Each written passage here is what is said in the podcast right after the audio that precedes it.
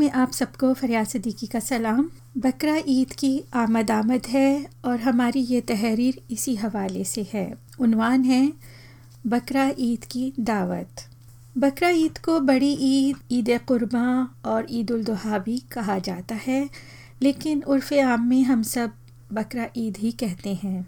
कुर्बानी के लिए जहाँ तक हमें मालूम है, वो साहिब हैसियत लोगों पर वाजिब है और आजकल बकरों की कीमतें देखकर अच्छे अच्छों को पसीना आ जाता है। वैसे भी गोश्त की कीमत ही इतनी ज़्यादा है कि बहुत से लोग रोज़ाना गोश्त नहीं ख़रीद सकते। जब हम बकरा ख़रीदते हैं तो लाखों खर्च हो जाते हैं। अगर कुर्बानी का जज्बा हो तो एक ही बकरा काफ़ी है। लेकिन बहुत से लोगों में दिखावे का शौक़ कुर्बानी के जज्बे को मात दे देता है और फिर दो या तीन बकरे साथ में गाय या ऊँट में हिस्से तक बात पहुँच जाती है। सोचिए कि अल्लाह सुबहाना ताला आपको कभी भी मुश्किल में नहीं डालना चाहते।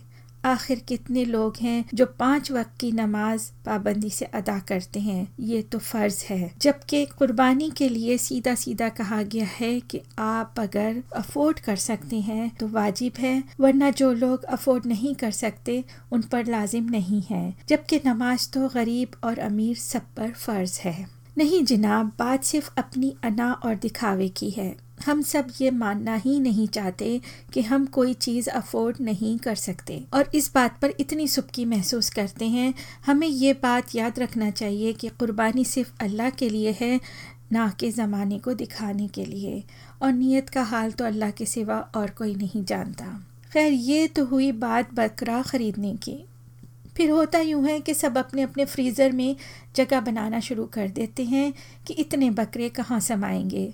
कुर्बानी के अमूमन तीन हिस्सा होते हैं। एक हिस्सा गरीब लोगों का, एक हिस्सा अज़ीज़ अकारिब का और आखिरी हिस्सा आपका अपना। होता कुछ यूँ है कि अज़ीज़ अकारिब का हिस्सा तो बांट दिया जाता है, जैसे तैसे करते हुए। बाकी का सारा गोश्त तो फ्रीज़र की जीनत बनेगा। ऐसा हम सब लोगों के लिए नहीं कह रहे।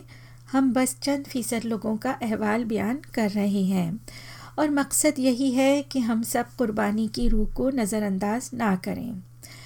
हम सबको हक हासिल है कि हम कुर्बानी का गोश्त का लुत्फ़ लें और उसे खाएँ भी। लेकिन हम सबसे ज़्यादा वो लोग हकदार हैं जिनको बहुत कम गोश्त नसीब होता है।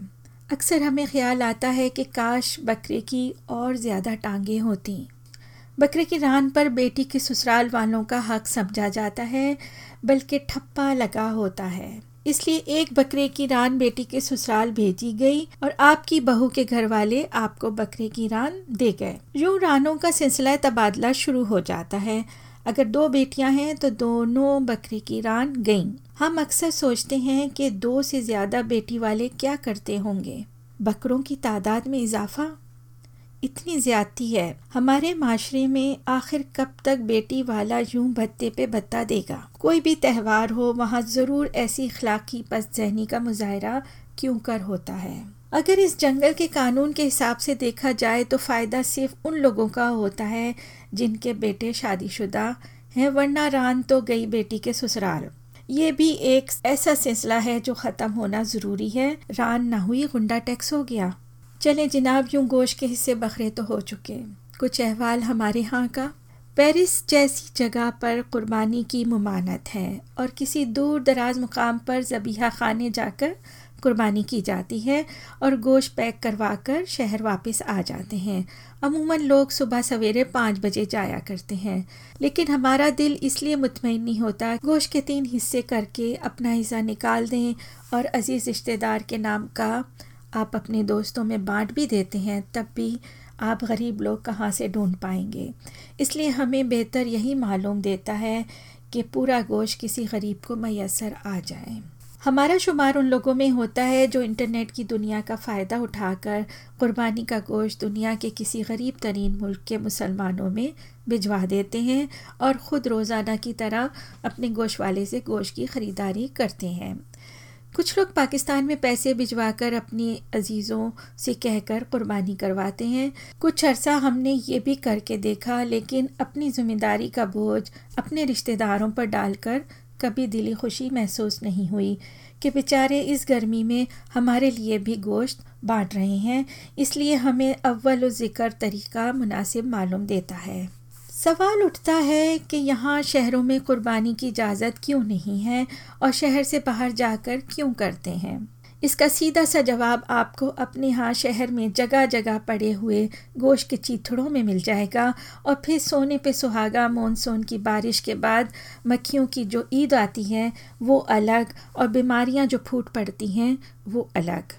तो जनाब, हमें लगता है कि हकूमत पाकिस्तान को इस बारे में ख़ास जबिया खाने शहर से बाहर बनाने चाहिए, ताकि गंदगी की रोकथाम हो सके।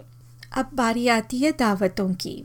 अब आप किस किस की दावत करेंगे और कितनी डिशेस बनाई जाएँगी? आजकल ईद पर पाँच से दस डिशेस तो लाजमी हुआ करती हैं और दूसरे लवाजमात इसके अलावा बनते हैं। लेकिन फिर भी वो मज़ा नहीं आता जो पहले की ईद में आया करता था। हमें अपना बचपन और अपनी अम्मी का घर बहुत याद आता है। कौरमा, पुलाव, ज़रदा जैसी डिशेस ज़्यादातर ईद के त्यौहार पर बना करती थीं और हम सब इन डिशेस को बहुत इंजॉय किया करते थे। साल के बाकी दिनों में गोश्त के साथ कोई ना कोई सब्ज़ी होती थी या फिर सिर्फ़ सब्ज़ी, दाल वगैरह। लेकिन पुलाव, जर्दा, कौरमा सिर्फ़ ईद जैसे त्यौहार के लिए मखसूस हुआ करती थी। अब तो हर दूसरे वीक हम सभी पुलाव, कौरमा खा रहे होते हैं, जिसकी वजह से वो दिलचस्पी और जायका हमें महसूस नहीं होता। इसके अलावा ईद के दिन कुछ रूल्स होते थे जो अम्मी अब्बू ने बनाए हुए थे, जो हमें सबसे ज़्यादा पसंद थे और जिनमें से हम अपने फेवरेट रूल्स आपको बता रहे हैं। ईद वाले दिन कोई बेटी कोई भी काम नहीं करेगी। ईद वाले दिन कितना ही बड़ा कसूर हो जाए, किसी बच्चे को डांट नहीं पड़ेगी। और उसमें ये होता था कि अगर हमसे कोई कसूर हो भी गया है तो हमें मालूम होता था कि ईद तो तीन दिन की है, उसके बाद तो हमारी शामत आनी आनी है। बहरहाल वो तीन दिन जो होते थे, हम बड़े अच्छे तरीके से गुजारते थे कि तीन दिन बाद शायद अम्मी भूल जाए तो ये सब होता था और ये इसका एक अलग ही मज़ा होता था। और अपनी ईदी खर्च करने का पूरा अख्तियार होगा। इन असूलों की वजह से हमें वाकई ईद का दिन बड़ा ही अच्छा लगा करता था और पूरा साल इस एक दिन का बेचैनी से इंतज़ार करते थे। कितना सादा ज़माना था, किसने कुर्बानी की और किसने नहीं की, कोई किसी से मुकाबला नहीं करता था। लोग मोहब्बत बांटने वाले हुआ करते थे, बांट कर खाते थे, सादगी पसंद थे और उस सादगी का मज़ा ही और था। आज टेबल पर बेशुमार डिशेस होने के बावजूद वो खुशी महसूस नहीं की जा सकती, जो कभी ईद के दिन का खासा हुआ करती थी।